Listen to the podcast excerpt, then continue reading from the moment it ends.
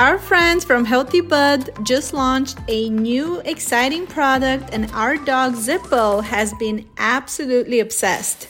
Their mini training treats are packed with superfoods like lion's mane, reishi, and salmon oil to support brain health, and with over 500 treats per bag and just one calorie per treat you can rest assured that you're providing guilt free taste and nutrition in every bite. To grab a bag yourself or a few, head over to us.healthybud.co and use our code FP20 to save 20% on your first order.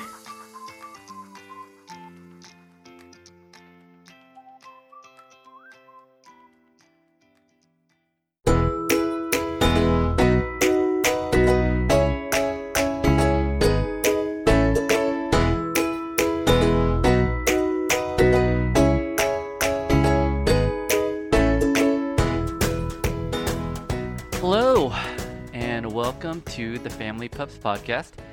As you know, this is where we have conversations about the most commonly requested dog training and dog behavioral issues. And so, Tanya, so what are we talking about today? Today, we're going to talk about enrichment and what it means and how we can incorporate it into our lives so that we can help our dogs live better lives. Enrichment that's definitely something that I've heard a little bit about, but I'm sure most people haven't heard or understand what that means. So, in the context of dog training, what does enrichment mean? Mm-hmm. The easiest way to think of enrichment is meeting our dog's needs meeting our dog's physical needs, behavioral needs, and instinctual needs as well. So, looking at the dog that we have in front of us, their breed, their tendencies, what they enjoy, some of their instinctual behaviors that they like doing, which we may not necessarily perceive as appropriate. And then thinking about how can we provide the best amount of physical exercise, mental stimulation, behavior enrichment through training, and instinctual outlets for their needs, such as letting them sniff, letting them chase a squirrel up a tree from time to time, giving them designated areas where they can dig if they really love digging. So, looking at the dog we have in front of us and figuring out a way that we can help satisfy their needs in the best way that we possibly can. I mean, that's interesting. If we have a dog that likes chasing rabbits or squirrels or likes to dig, I'm sure that's a little bit in conflict with the things that we might want, right? We walk around and we don't want our dog just chasing squirrels all the time. How do you advise certain dog parents on how to deal with that where they get an equal amount of what they're looking for in their life with their dog and they're ensuring that the dog gets that as well? Mm-hmm. Yeah, we have to remember that we have bred our dogs for certain traits and for specific jobs for thousands of years. And a lot of those jobs and behaviors are no longer accepted or appropriate, but those dogs still have those needs in them. So we can work with our dogs in a way that can allow them to satisfy their needs and also allow us to feel good about it. An example that I can give is with our dog Zippo. Zippo is definitely a hunter, so small critters, mice, uh, squirrels are his jam. He and loves it. So when we walk around, I usually walk him on a long leash because I want him to have the opportunity to sniff around and explore as he desires. And let's say we're walking around, we live right next to a park, so there is a field, and then there is a squirrel. So Zippo looks at the squirrel. He is now still. He has one leg lifted up in that stalking mode. I can see that he's very much into the intention of chasing the squirrel. So I want to see how much can Zippo respond to me in this moment. And I've obviously worked on recall with Zippo quite a lot. So what I do there is I can ask him to come to me. So I say, Zippo, come. And if he's able to disengage from the squirrel and come to me, I am going to release him. Okay, to go and chase that squirrel right after. So in a more geeky term, I'm going to use the Premack principle, which is if you associate one action which is less likely to be performed with another that is naturally reinforcing, that first action is more likely to be repeated. In the popular culture, this is that saying was it eat your broccoli and then you get dessert? Yeah, I guess. yeah. So that's the Premack. Or your veggie, something like that. Yeah. So that's the Premack principle in work in our human end of the leash, but we can work with our dogs and incorporate the types of training and the things that we want our dogs to do around, let's say, critters, so that we can feel empowered that if we want our dogs to come when we call them, even in the presence of a, a, squirrel, we can feel confident that they can do so, but then also not deprive them from the opportunity to express that instinct of chasing the squirrel.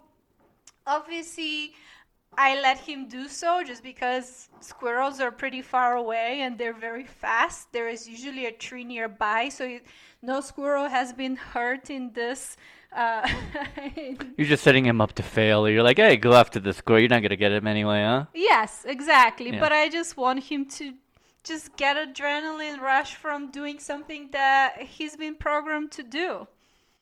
Yeah, I think sometimes we forget about that, right? We just want our dogs to do what we want, but I think, you know, we wrote about it in a blog post you're much more likely to get what you want when you give a little bit of what your dog wants or even a person too. And so just requiring obedience without looking for opportunities to be like, okay, I know what you want and I'm going to do my best to give you that. And I, another thing that I thought about too was did, didn't we get a uh, a product from West Paw where it was like some squirrels inside a instead yes, of a log zippy, thing. Zippy paws. Zippy yes. paws. Mm-hmm.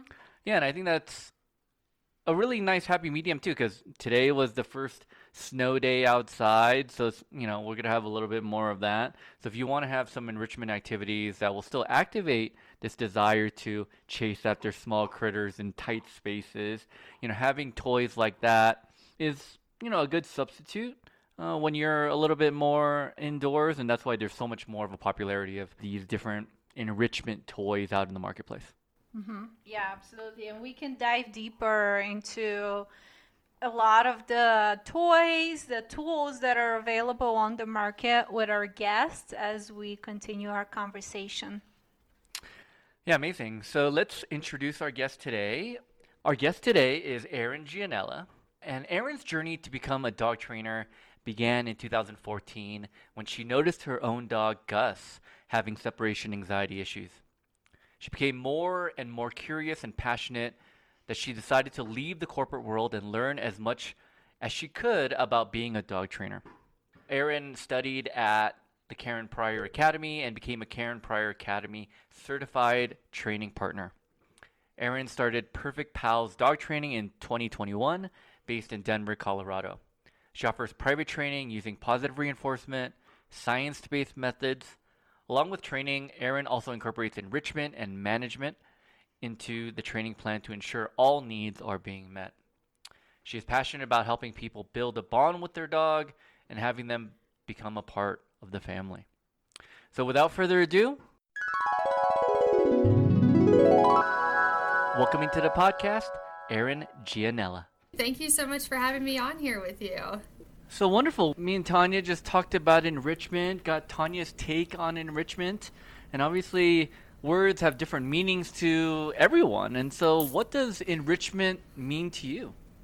Yeah, so when I'm describing enrichment to my clients and just to people in general, I basically describe it as just like fun activities for our dogs to help keep them mentally stimulated, um, keep them busy.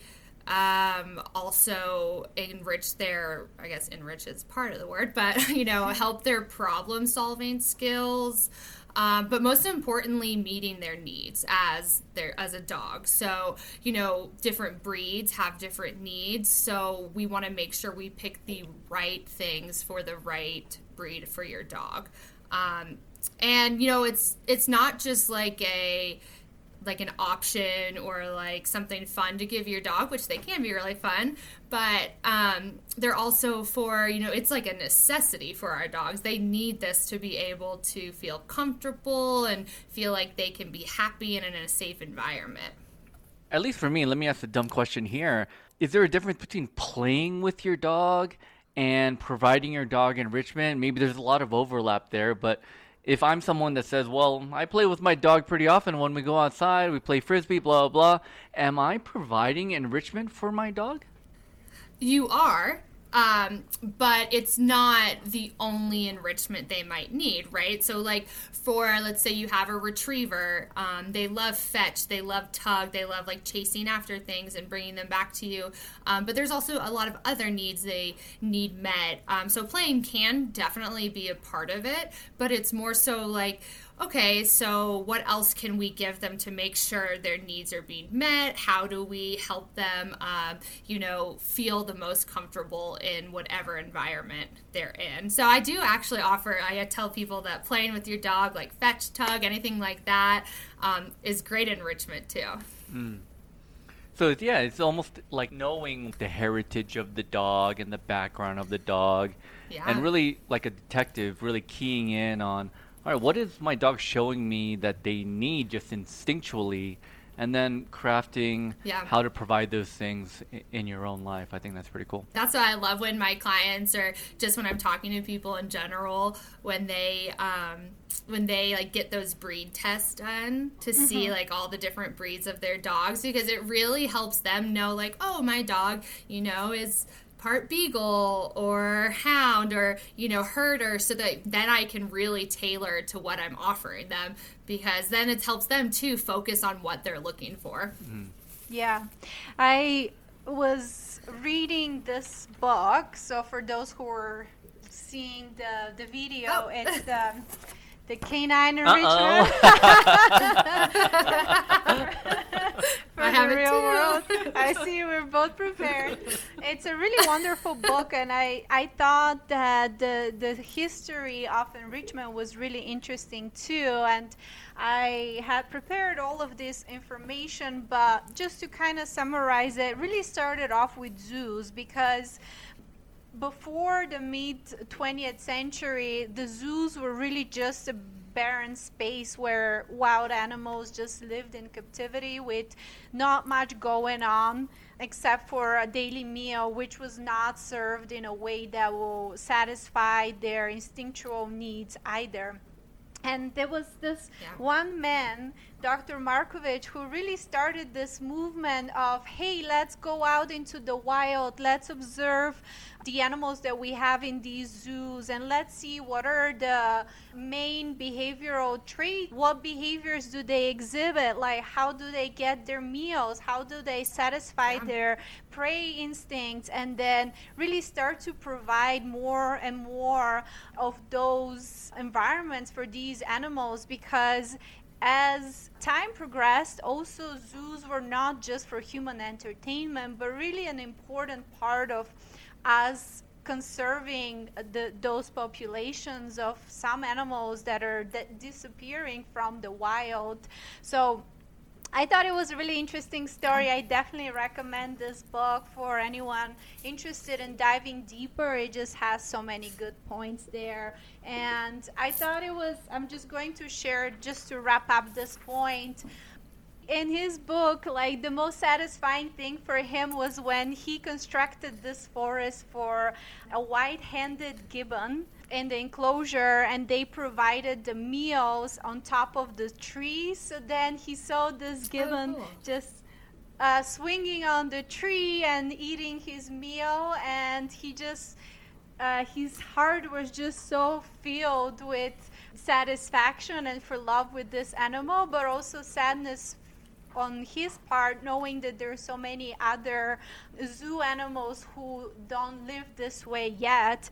And yeah, I guess enrichment starting from there, really thinking about how can we understand these animals' needs and how can we provide for them so that they can really feel like they are doing what they're meant to do. Yeah, or just feel alive. Feel alive, yes. Yeah. I mean, because if you think about it too, just like those zoo animals, I mean, we, our dogs are now domesticated, of course, mm-hmm. but, you know, they were bred a long, long time ago to be foraging, to be, you know, herding or working, like whatever it is that their breed is. So if we take them and put them in our homes and just expect them to lounge all day, which my dog does, but also, you know, if if we take them and don't give them any of these other outlets, like you're going to see that other places and we don't want that either. Or they're just going to be upset and we don't want that either. Mm-hmm. Yeah, yeah it, it, almost sounds cruel, right? Uh, we would breed them for a very specific yeah. purpose and then and then all of a sudden you're like, "Oh, we don't need you for that anymore." and why don't you just lie here and, right. and look pretty? That that almost feels cruel, right? uh, it also reminds me of yeah. of pigeons. Uh, I heard pigeons back in the day was really vital for communication, for a variety, you know, in the war effort and all that. And then now we just forgot about them. We're like, all right, do your own thing. We're good. They may be happier. Uh, maybe. that who we knows? forgot about them. yeah. yeah. who knows? I know they may be able to do their own thing now. So, obviously, a lot of your clients might come to you and say, Erin, I know this enrichment stuff is important for my dog, and I know I want to try it when I have time, but look, I, I, barely have time to even just walk my dog. I have so many other things to do.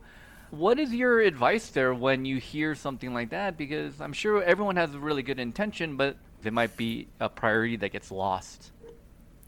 Yeah, which I get. I mean, it's totally understandable. It can be a little overwhelming sometimes when, you know, you come to a client and you're like, "Okay, we're going to do this training and here's how you do it." Also, you need to do all these enrichment things and then also you need to manage or do all this management thing. So it's like, oh my gosh, like I get how that can be overwhelming. So, a lot of the times I try to do like one thing at each session and I say try this, you know, for a week or two let me know how you like it and if you if it works if it's too hard then um, or if it's like even time consuming or, or whatever like let's switch it up we'll find something else there's so many different ways and things to do um, i also like i i really try and make it so apparent that you know enrichment is part of the training plan. It's not, you know, just something on the side to do. It's so important that like if we don't add the enrichment, we're not going to see as much behavior change as we would like. Um, because a lot of the times, enrichment can solve a lot of some of these behavior problems you're seeing. Um, I mean, not always, but you know, sometimes when a dog is barking and letting us know that's them letting us know that hey i need something. I need this. I'm bored. I need your help. I want to do something or just other examples, right? If they have aggress- aggression, they might not know how to let get that outlet out. So um, it's a really like I try and explain to them that you're not going to see it change if we don't add this in there. And then of course I just try and make it easy because it really can be so easy. There's so many things around our homes that we can just use to help enrich our dogs' lives. Mm-hmm. So, what would be some kind of main categories of enrichment uh, that you might incorporate into your own training plans or into the training plans of your own clients? Yeah, there. You know, I think in the book that Tanya uh, referenced, I think there's like 13 or 14 actual different categories. Um, and you know, not some of them people are already doing on their own without even realizing it. Like um, exercise, of course, which exercise is enrichment, but you know, people have that quote of, um, you know, a tired dog is a good dog. And that's not always true. Like, over exercise can really cause our dogs to feel frustrated and, you know, even more tired at the end of the day. So, um, you know, there's things like that. There's also things like um, nutrition and safety that we already are providing for our dogs as enrichment categories. Um, but the ones that I think are more like attainable for us as, you know, pet parents are things like that involved like eating, sniffing, um, the tactile, so touching, anything that's cognitive that helps them think, um, you know, that actually puts them in this task to problem solve is a big one for me. Um, and then one of the most important ones that I don't know if people realize is actually like a category is calming. So, how do we help our dogs self regulate and calm down so that they can feel, you know, like they're at ease and relaxed and comfortable? Because, um, you know there's times during the day when your your dog is just like oh my gosh i've exercised you i've given you all the enrichment things um what else is there? And sometimes they just need a nap, you know, like a kid or even like us as adults, like they just need to relax and sleep. Um, so that's even a part of enrichment is helping them self regulate and calm down. For example, with our dog, some of the main categories that I use are really allowing him to sniff when we're on walks and oftentimes just allowing yes. him to just walk whatever he wants to walk. So I have him on a long leash and he wants to go in this direction and that totally works with me. So I just follow him. And then if he yeah. wants to stop and sniff over there, that totally works for me. I just stop there and he can sniff and he can do his thing and then we can move on. So he really loves these types of walks, so more of a sniffing walk rather than just reaching from point A to point B and then also a dog directed walk. You know, you see those people mm-hmm. that will ask you, who's walking who? If the dog is in front of you, but then uh, just ignore them. Same.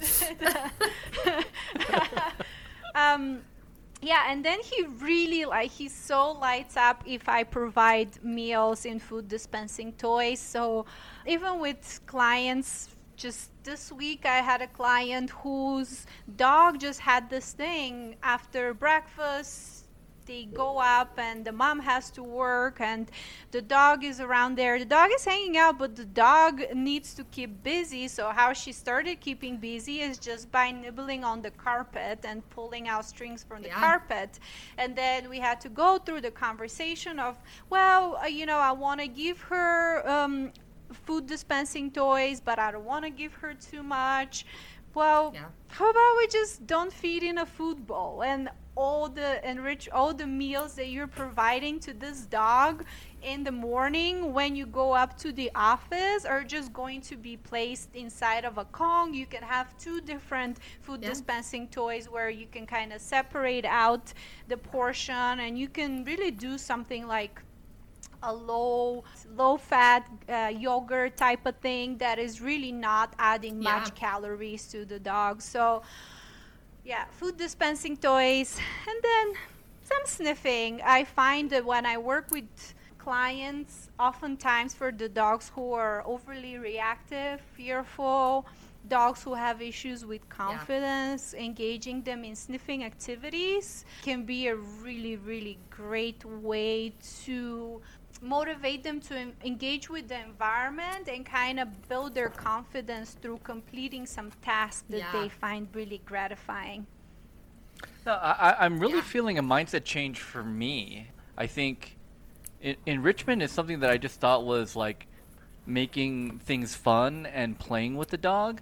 But from listening to you guys talk about it, it seems like, at least for me, in short, it's about just letting your dog be as much of a dog within certain parameters yes. as possible, as opposed to some possession that you have that you need to control.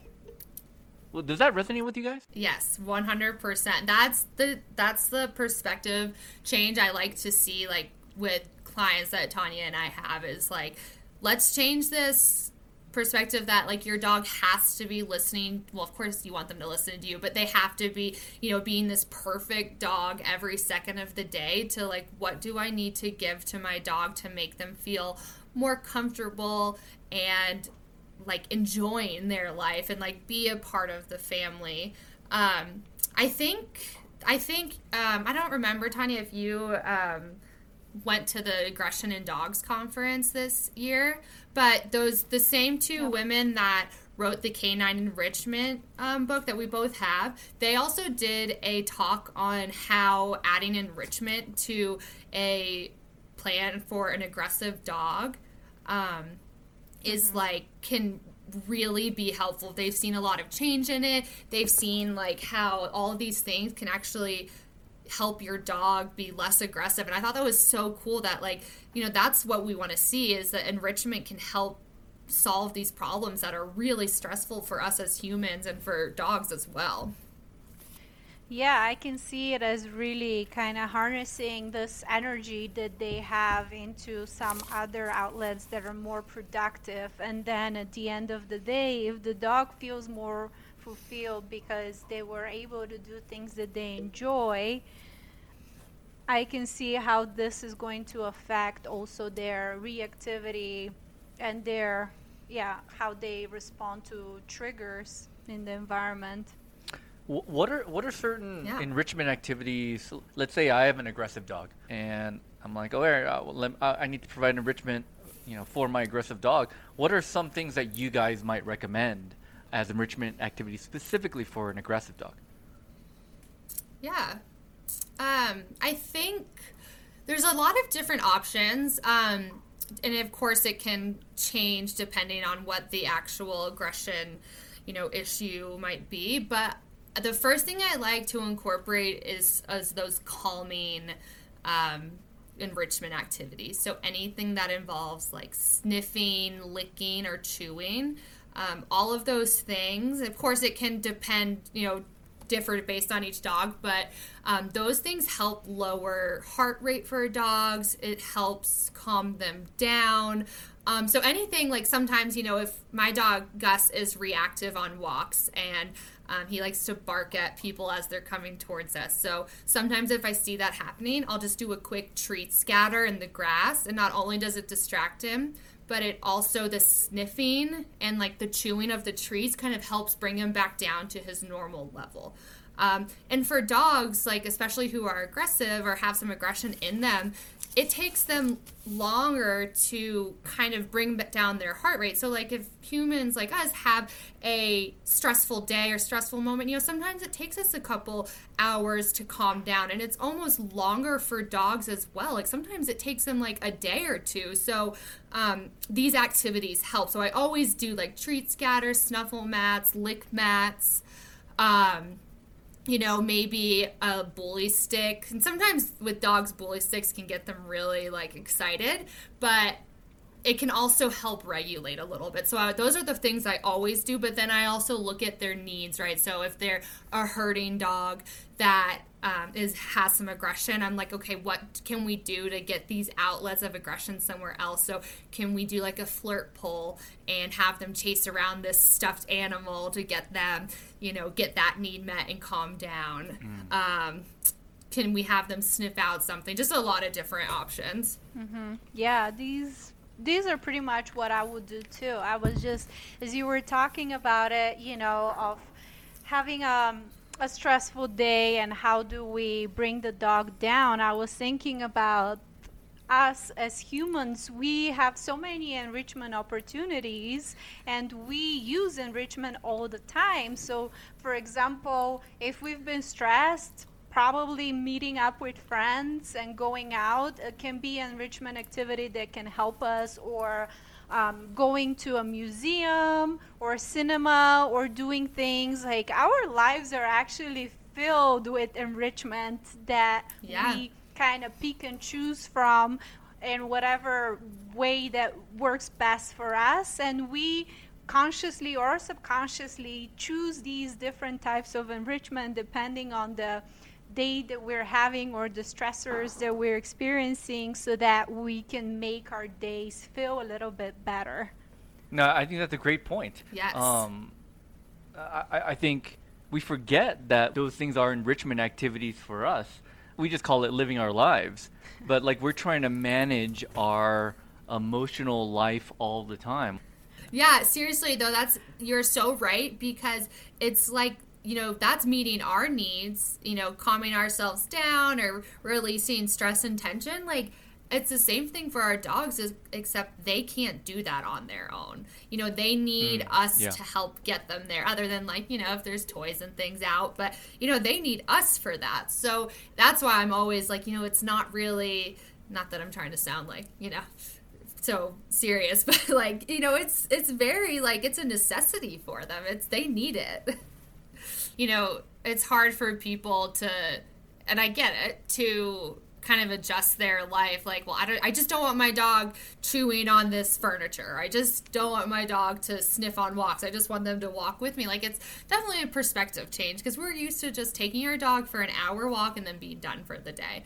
And it's hard. It's a big perspective change. But I think, you know, I always try and say, like, let's just try it for a week or two. Let's see what happens. And it's rare that I'm sure, Tanya, you feel the same way. Like, it's rare that you see someone come back and be like, my dog hated it, they got worse. You know what I mean? It's like I yeah. always try and just get them to at least try it once and and then that you can usually see like, oh, well actually this worked or finding things around the household like I'll bring like an empty toilet paper roll and like show them all the things they can do with it for enrichment. And they're like oh that's easy. Like i can put treats in this and have my dog get you know? So i try to make it super simple too. Yeah.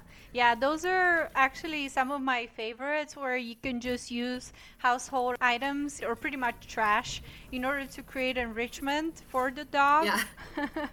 Um, I love doing this with um, with egg cartons. So once we finish all the eggs, I just yes. Put a few treats in it and I place it down on the ground, and our dog just loves it.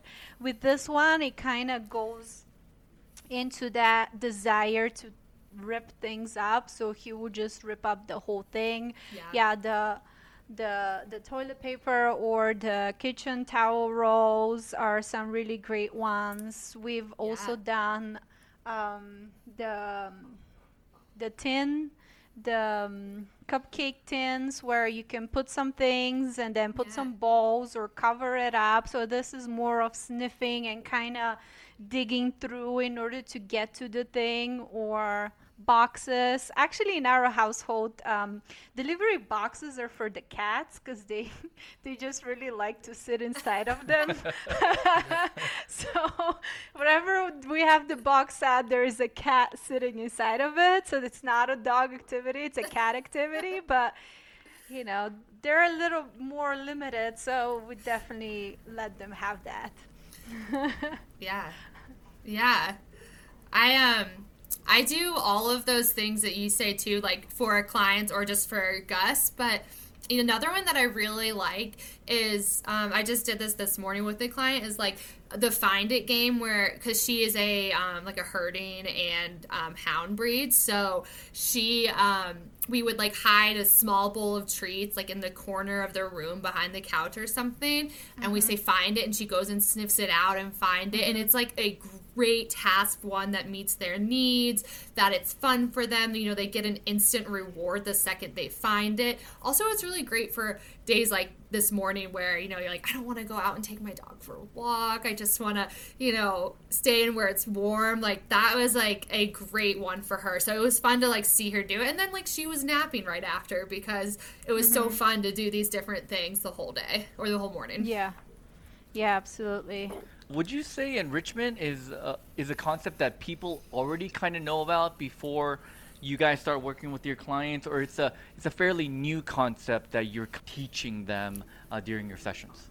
Um, I think people like the term enrichment they might not have actually heard that word before used for it but i think a lot of people are doing it. I think a lot of people you know have the puzzles the toys the chew bones um, you know the walks. They i think they have it all. The only thing that i think us as trainers come in and do is like tweak it and that we help focus it on what that specific breed is, right? So like I'm not going to give a dog that is a you know herding breed. I'm not going to give him only like puzzle toys or only sniffing toys. Like we might add in some different task oriented um, enrichment games to play. And so a lot of people are doing all the, the they're doing the things. They just need maybe like a direction shift or something yeah, and oftentimes it seems like for just the normal pup parent is yeah they just have bought the puzzles or the Kongs and they know that there are some food dispensing toys, but I think that they actually struggle with the implementation. So even if they have the puzzle, it may be mm-hmm. like, oh, my dog just solves it in one minute and then doesn't care. Or hey, I, I gave him a Kong, but he thought it was too difficult. So then, you know, he just gave up and I just gave up on it. So I think uh, for us is really. Yeah. Finding ways to support our clients in the best ways that they can use the, the tools and the toys that they already have, plus as Erin is saying, just crafting a more personalized way, plus adding some, you know, just basic, simple stuff that we can find within our homes and outside in our environment as enrichment that kind of puts the whole picture together.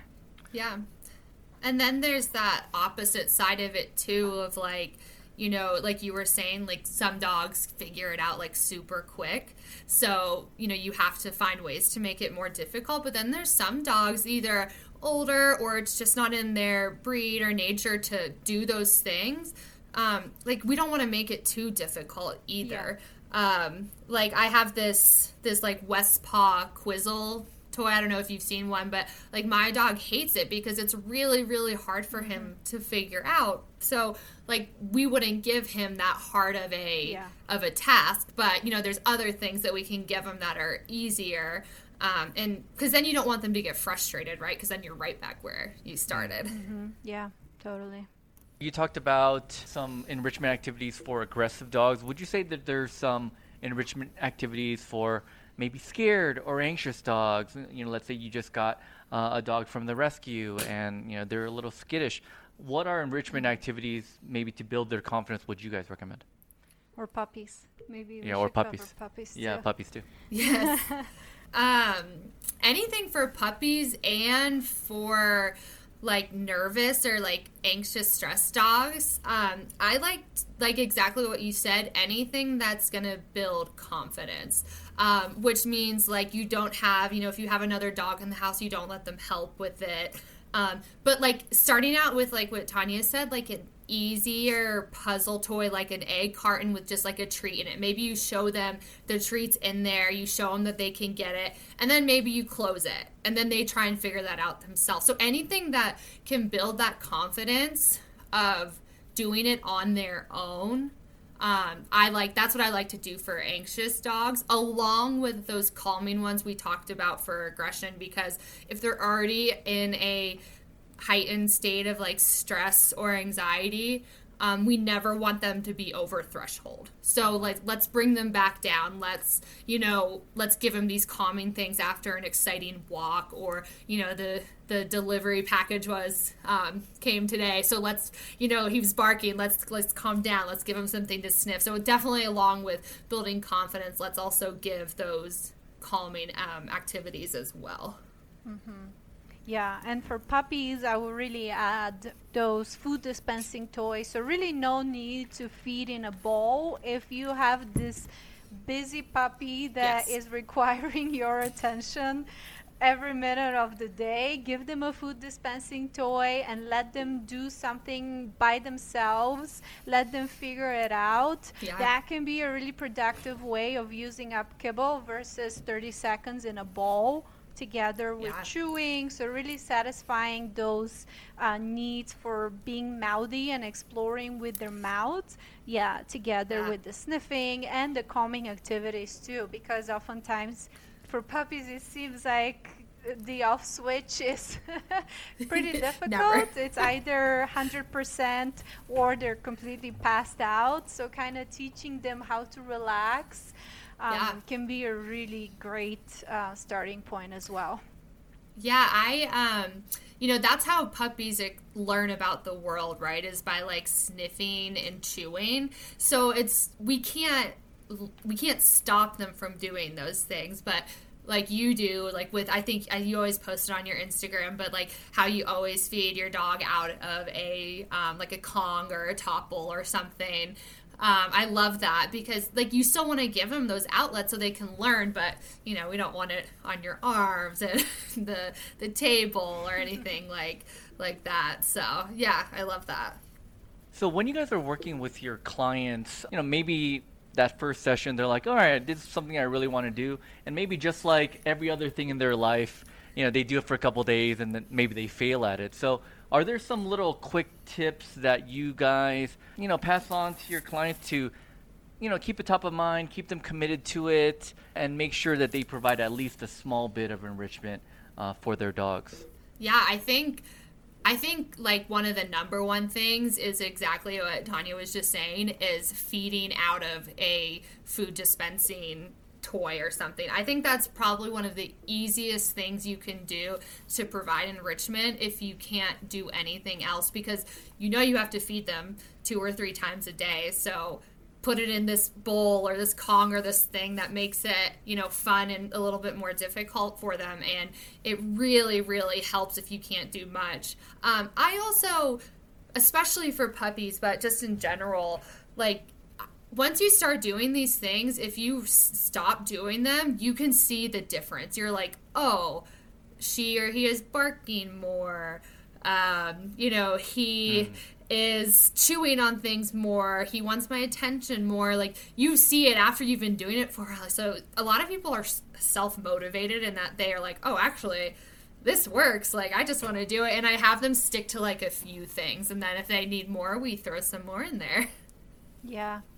Yeah, for for me, it it, re- it really is rewarding just because of our dog's reaction. Like as soon as I pull the thing out, he just is so happy, and it makes me happy seeing him so Yes. happy. So that's really a built-in reward.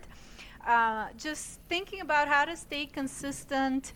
It, it could be a way, yes, just make sure that it's the meal, or it can be something like this morning when I sit down to drink a cup of coffee, maybe I'm gonna do some, I'm gonna scatter some kibble or treats around for my dog to sniff out. So Yeah. maybe it can be a way for us to incorporate these new ha- habits on top of older habits. I'm currently reading the Atomic Habits book by James Clear, and I thought that this was really interesting just thinking about helping clients. Um, become successful in incorporating these things. So, one of the main ideas on making new habits stick is really uh, building them upon our own habits. So, it can be your morning coffee is paired with this activity, um, Yeah. whatever your uh, lunchtime break is paired with that activity or evening break when you sit down to watch TV then you provide this activity Yeah. and really thinking about how to pair with an existing habit and also what I am going to focus on doing more is uh, thinking about when and where. So when the Yes. person creates the picture of at this time of the day I'm going to be in this place and this is how I'm going to do it. You already have them envision doing the activity. The chances of them being successful are much higher. So Yeah. I thought that was really interesting. That's really cool. I love that. Yeah, they did these studies in the UK and they had people wanting to exercise, let's say, and they had one group where they don't actually do much. Then they had another group which had like motivational materials and some benefits on why they should exercise. And then they had a third group which was uh, needing to say when and where, what time of the day, where they going to exercise, and really envision that. And they found that for example, between the first two groups, there wasn't big, maybe it was about 30 something percent of success. But like the last group where they actually had to outline the place and what they were doing and how they were going to do it, they had this close to 90% success on actually uh, completing the task and increasing how much they exercise. So I thought that was really interesting. That is really interesting. That's so cool.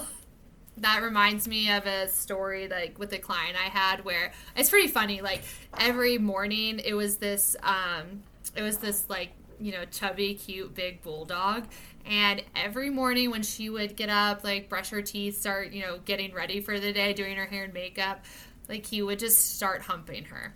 Um, and it, it is funny, but you know, a lot of people think like, oh, it's the alpha or it's you know she wants my attention or whatever it is or she he wants my attention. Um, but a lot of times that's like a display of you know one maybe not knowing how to play or two um, like they just need an outlet for this energy they have. So instead what we did was you know every morning when she would start getting ready she'd go get this west paw toy um, fill it with all these different layers of like kibble, yogurt, you know, vegetables, all these different things that, you know, kept him excited when, um, you know, and interested. And so not only did it help her keep getting ready and not, you know, distracted by her dog humping, um, her, but it also helped with like meet his needs and keep him busy while all this stuff was going on. So like I really thought that was, you know, a cool example of like what you were just saying. It's like form this habit of every morning I'm going to get ready. I'm going to shower, do my hair makeup. So then let's every day also build in this enrichment that we'll give to our dog as well. No, I, I love what you said earlier, Erin. It just it seems that just kind of watching your dog, seeing the behavior your dog is exhibiting, and just knowing that all that is connected to, let's say, the other things that happen in that dog's day or even in that week. Because, you know, dogs are living beings, yeah. uh, they have their own needs, and just keying in on being like, oh, I wonder why my dog is doing this. Oh, it's probably connected to not having as much enrichment in the morning or whatever. Because if you think about us, uh, our day to day behavior can be so different, right? The way we think and the things that we do. But if you kind of notice it, it's really going back to uh, all the things and the triggers and the things that happen during our day when you kind of zoom out a little bit. Yes, I totally agree. And like, that's what I try to help with clients. Like, I know we talked about it earlier. It's like, how do we make it simple for people? Um, because it's a necessary thing, but it's also can be hard. So, how do we make it simple? It's like, okay, my dog's barking. Like, what are they barking about? Okay, so do they are they hungry? No. Do they need exercise? No. Like, did are they tired? No. So, okay, let's give them something to work on. And sometimes you'll see it and they will just like instantly calm down. So it's like I try and change that perspective of like, oh, I'm so annoyed, which I get it. Barking and chewing can be mm-hmm. frustrating. Mm-hmm. But, you know, like, what can we do to help them? Because usually those things are signs of like, okay, I need something, I want something. Yeah. Yeah. If we try to suppress, I guess it's a battle that we need to keep fighting because the need will still be there and will still need to be displayed. So, mm-hmm. yeah, suppression is not really helping us in the long run. Seeing where the need is coming from and figuring out how we can channel into something that works for everybody, I think it's a lot better for us to focus on rather than thinking about how to just make it stop because we're we just can't take it anymore that's the same thing which could be like a whole nother conversation at this point but like this is why we don't want to suppress like even when we're doing training with you know any type of behavior or aggression just because like suppressing anything behavior or um, you know their needs that they actually have to have like that's going to create a more stressed or anxious or aggressive you know or you know bad mannered dog than you would think in the long run. So. And this just automatically makes me think of parenting, right? If your kid is exhibiting certain behaviors, certain tendencies, certain interests, isn't it the parent's job to kind of channel that energy towards something that is engaging for them? Because the behavior is just gonna be acted out, and maybe some negative behaviors, and that's what you're gonna see. Uh, yeah, and in those moments, I could understand a parent being like, can you just stop freaking out right now? That'd be great. but if you're like, okay, here's a dance class I could take you to, here's a theater class I could take you, or a painting class. I mean, don't parents do that? And what I seem to be hearing is dog parents should be doing much the same. And they should be thinking, hey, here, Yes. here's something I get them to do, here's something I get them to do because I'm seeing my dog. Yeah.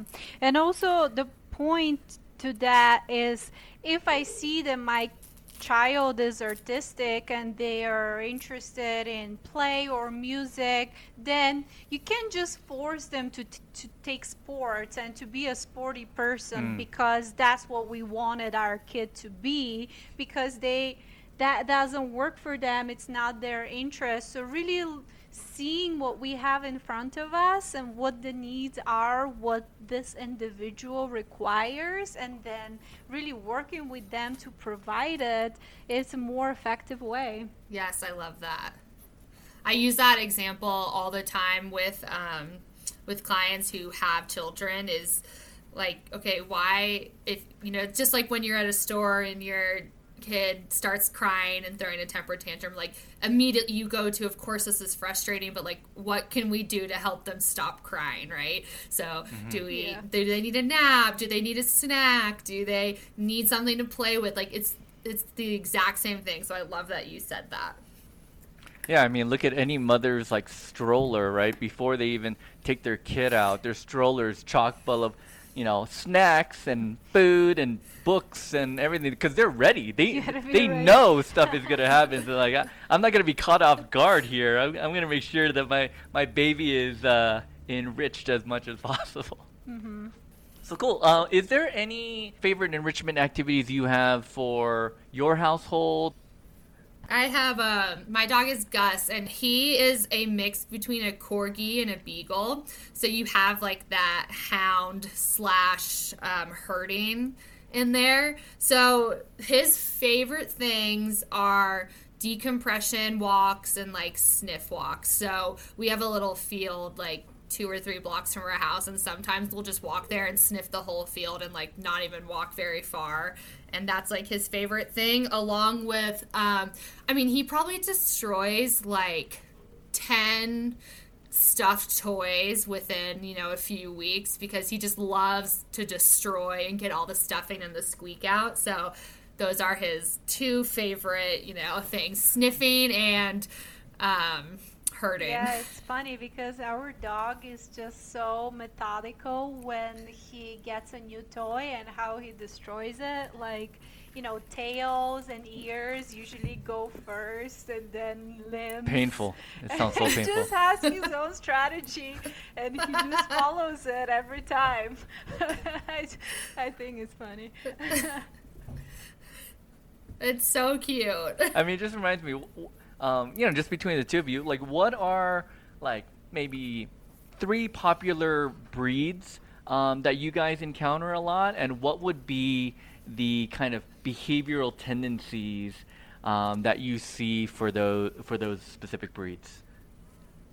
I think for me, the first one that I get a lot of is like a retriever. So a lab or a golden retriever. And um, a lot of people, you know, have this idea of like, you know, this retriever is going to be lounging all day. We're not going to be, you know, um, crazy and have a lot of energy because that's how they are when they get older. But um, you see a lot of that. So you see a lot of retrievers that like they don't have any outlets to um, to get through throughout the day. I see a lot of terriers, like small terriers, because um, a lot of times people don't think you know small dogs need the same type of training as bigger dogs, which sometimes is true, but they still need their needs met. Um, and then probably I don't know. The third one that I see a lot of I don't know, Tanya. What do you think? Mine, all, all of mine, three are doodles. all oh, types Oh, of gosh. doodles. Yes. so it can be any type of doodle, and yeah, it's a lot of keeping them busy. They're dogs who just love to be engaged. So really, that food dispensing category, sniffing categories, alert paws, fetching, Yeah. work like training as an enrichment um, Mhm. activity as well. Just having that connection with their human and kind of following directions and things to do. Yeah, I think those are really the, the main pups that I see on a daily basis. Wait, so go, going back to retrievers, would you say that? I mean, this might be a simple one, but if someone has a retriever, hey, make sure to do enrichment activities related to them retrieving things. W- would you say that's accurate? Yes, absolutely. So, um, like fetching seems like an easy one, but it's so it, it's so great for um, for retrievers. I we had my sister actually has an English cream ret- retriever, and um, you know we've taught her a few things, and I've done this with other retrievers where like you know you, they come in the door and they're so excited to see you. So we taught them to retrieve a toy, so they're not like barking. You know it's incompatible with barking or you know chewing because they're so excited. So like even teaching tasks like that are great enrichment for them. Um, but yeah, it's like retrievers are just like what can we do to get them to go get us this thing and bring it back to us Yeah, and for retrievers, I've also noticed the sniffing aspect because for a lot of like um, the Labrador retrievers that I work with, like they put their nose on the ground and they just start making like these grunting sounds and they're on it. They've caught a scent and they just they're on it. I was like, oh, oh, there is the sound. It happens with some dogs, but it's just like that, you know, it's like that hunting dog wanting to yeah go after a trail, something they discovered. Mm-hmm. it's like they're hyper focused on it too Yeah, yeah, single, single task oriented. I find that um, retrievers need um, retrievers need a lot more of the calming enrichment training. So sometimes because they're just so excited and have so much energy, is they need like a designated nap time almost like a child like you know i just call it like a little zen den of like maybe an x pen or a bed where they're super comfortable and can just like sit and relax and chew or lick or sniff on something because they just don't know how to calm down so they just need that time to relax And and I think I heard you mention terriers as well. So, what are specific behaviors that you know you want to kind of encourage because it's kind of instinctual for them? Yeah, I like to. Um, I like tasks for them as well. It's a little different than like a herding breed that like need to chase after things, but terriers need like a lot of um, like tasks to do. So I like what Tanya was saying is like short training sessions throughout the day that help capture their focus but with with like learning and doing things and versus like go chase this ball which they do like but it's not like their 100% favorite thing. So i like tasks i like the sniffing around i like um, training. I think those are good things for the three um, or for a terrier. Yeah, and for terriers, oftentimes we may discover some of those the digging issues. Um, Oh, yes. Because it is such an innate instinct that has been ingrained in them. They a lot of the smaller breeds do like digging, so for that. Um, we do recommend creating a designated digging area instead of trying to f- fight the digging. I just want the digging to stop. Okay, I accept that this dog that I have really likes digging. Digging is a part of their DNA. So, how can I provide them with an opportunity to dig that is okay with me and it's not destroying my whole landscaping? So, it usually is um, a mixture between managing, making sure that the dog is not out there unsupervised for the period where we're getting them used to, you know, going to their digging spot. And I usually like to um, hide things inside. So uh, bury some toys or treats or bones so that they can, when they go to their digging hole, they are encouraged because there are all these interesting things and really get it started from there. Yeah, I love that. Well, great. I think that's a good place to end. Is there a place where people can learn more about you, learn more about Perfect Pals? How can people get connected with you? Yeah, sure. So you can have them follow me on Instagram at perfect pals underscore dog training or um, all my information about the training I provide and um, how all my methods are at my website at perfectpalsdogtraining.com. Wonderful. Well, great. Well, it was wonderful to have you on, Erin. Uh, we got so many insights, especially for me. I feel like uh, the way I kind of looked at enrichment at the beginning of the podcast to where I kind of ended up today was not what I expected. That's awesome. Well, thank you so much for having me on, and I'm glad that um, we helped change your perspective.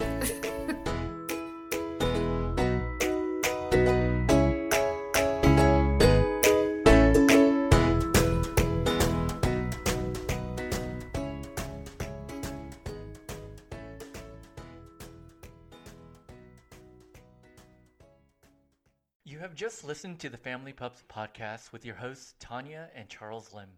Subscribe to our podcast to catch our latest episodes. If you like the show, please make sure to share and review us on your favorite podcast app. And for links to anything we mentioned in the episode, check out our show notes. And don't forget to visit familypups.com slash podcast to listen to past episodes of the Family Pups podcast, including episodes on separation anxiety with Malena DeMartini-Price, Unpredictable Aggression with Michael Shikashio, Fearful Dogs with Debbie Jacobs, Puppy Socialization with Marge Rogers and Eileen Anderson, and many, many more.